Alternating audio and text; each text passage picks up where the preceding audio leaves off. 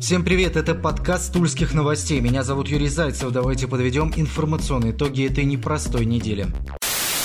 Число заражений коронавирусом в Тульской области плавно продолжает падать, но цифры, тем не менее, еще высокие. Так, 26 июня выявлено 80 случаев COVID-19. Общее число зараженных 6382 человека. Активных случаев инфекции 1030. И по этому показателю регион один из лидеров среди порядка 30 первых субъектов по числу заражений. В Иркутской области, например, таких более 4000, а общее число заболевших примерно такое же, как и в нашем регионе. Лидерами в области по коронавирусу являются Ижевцы, Тула, почти 2500 зараженных, Щекинский район 428, Новомосковск 411, Ефремовский район 389, Алексинский 325, Богородицкий 294. Скончались 93 пациента с подтвержденным коронавирусом.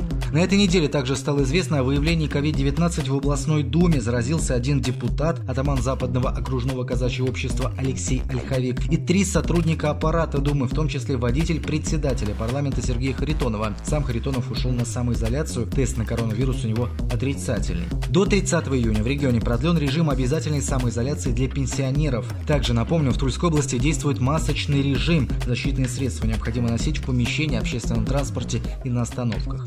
Еще одна коронавирусная тема, которую обсуждали на этой неделе – пропажа активной карты COVID-19 с адресами очагов инфекции. В региональном правительстве пояснили, что на карту стали жаловаться жители региона, мол, адреса вплоть до домов порождают негатив негатив. Карта, отметим, никого так серьезно не волновала в течение почти двух месяцев. Торговые центры в Тульской области могут открыть уже через неделю. Об этом на онлайн-конференции с предпринимателями заявил председатель регионального комитета по предпринимательству Вячеслав Романов. Основное условие для открытия ТЦ – снижение статистики по заболеваемости. Ранее Роспотребнадзор назвал критерии открытия торговых центров в регионе. Речь идет о трех показателях – коэффициент распространения инфекции, процент свободного коечного фонда и показатель по тестированию населения. С двумя последними нормативами в регионе все в порядке. Дело именно в самом распространении распространении инфекции. Закрыты торговые центры, напомню, с конца марта. На этой неделе с очередным обращением к россиянам выступил Владимир Путин. Он подвел предварительные итоги пандемии коронавируса в стране, а также отметил некоторые экономические и социальные аспекты. Остановимся на социалке. Так, президент заявил, что в июле семьи с детьми ждут еще одни выплаты по 10 тысяч рублей на каждого ребенка в возрасте от рождения до 16 лет. Тем, кто в июне такую выплату уже получил, заново подавать заявление на июльскую выплату не нужно, она поступит автоматически. По той же схеме заново будут выплачены средства семьям с детьми до до трех лет. Всего повторная выплата охватит порядка 28 миллионов семей. Также семьи, где оба родителя потеряли работу, продолжат получать по 3000 рублей на ребенка и повышенное пособие по безработице и в июле, и в августе. Стимулирующие выплаты и доплаты для медиков продлены также на июль и август. Они предусмотрены и для специалистов социальных учреждений. В России стартовало голосование за поправки по изменению Конституции в первый день, 25 июня. Отмечу, на ряде участков первые проголосовавшие были зафиксированы уже в 8.01. О серьезной активности говорить не приходится, но тем не менее тулики идут делать свой выбор. По наблюдениям нашего корреспондента, в основном это люди старшего поколения. Голосующим выдают маски, перчатки, авторучки, а также измеряют температуру членов избирательных комиссий, термометром проверяют каждые три часа. Входы и выходы, отметим, на участках разделены. 25 июня проголосовал губернатор губернатор Алексей Дюбин. Призываю всех не оставаться равнодушными, прийти и проголосовать за будущее нашей страны, наших детей и внуков. Важен голос каждого, подчеркнул глава региона. Напомню, голосование продлится неделю до 1 июля. Выбор можно сделать как на участках, так и на дому. Чтобы воспользоваться этой возможностью, необходимо обратиться в свою участковую избирательную комиссию или на телефон горячей линии 8 800 700 71 22.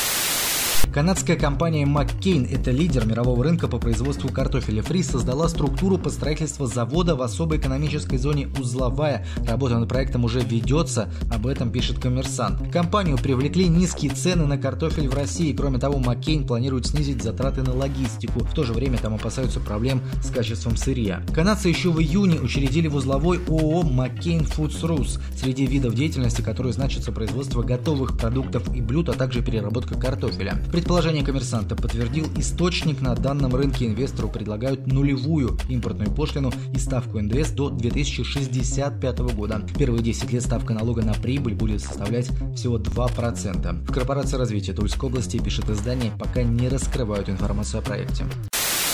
Начальник отделения полиции Куркинской выбивал из задержанного признательные показания. Об этом сообщили в региональном следственном управлении. Там возбудили уголовное дело по статье «Превышение должностным лицом полномочий с применением насилия». Преступление было совершено 21 апреля этого года. Задержанного за кражу 32-летнего мужчину страж порядка бил руками и ногами, сломав ему ребра. В управлении МВД заявили, что также проводят служебную проверку, по результатам которой полицейский будет уволен по отрицательным основаниям. Кроме того, где дисциплинарной ответственности привлекут его непосредственных руководителей. В Туле на этой неделе зажгли свечи памяти, а также провели парад победы. В нем приняли участие почти 1200 человек и более 100 единиц техники. Присутствовали на площади в сопровождении медиков 20 ветеранов Великой Отечественной войны. Во главе парадных расчетов прошла сводная рота барабанщиков Тульского Суворовского военного училища. Затем торжественным маршем по площади прошли десантники. Также в параде приняли участие юнармейцы, сотрудники МЧС и службы судебных приставов. Колонну техники возглавил танк Т-34, а следом прошла боевая машина «Катюша». Далее зрители смогли увидеть образцы современной техники. Что рассказывать, нужно смотреть. Видео с парада вы можете увидеть на сайте Телетула. На этой неделе эксклюзивное интервью тульским новостям дала Надежда Жукова, та самая медсестра в купальнике из Тулы, по которой совсем недавно сходил с ума без привлечения весь мир. Весной этого года СМИ устроили за ней настоящую охоту. Ссылки на аккаунты девушки продавали за миллион рублей. Ей признавались в любви пользователи со всего мира. А популярность Надежды Жуковой стала мировой после снимка, сделанного в одной из палат Тульской областной клинической больницы.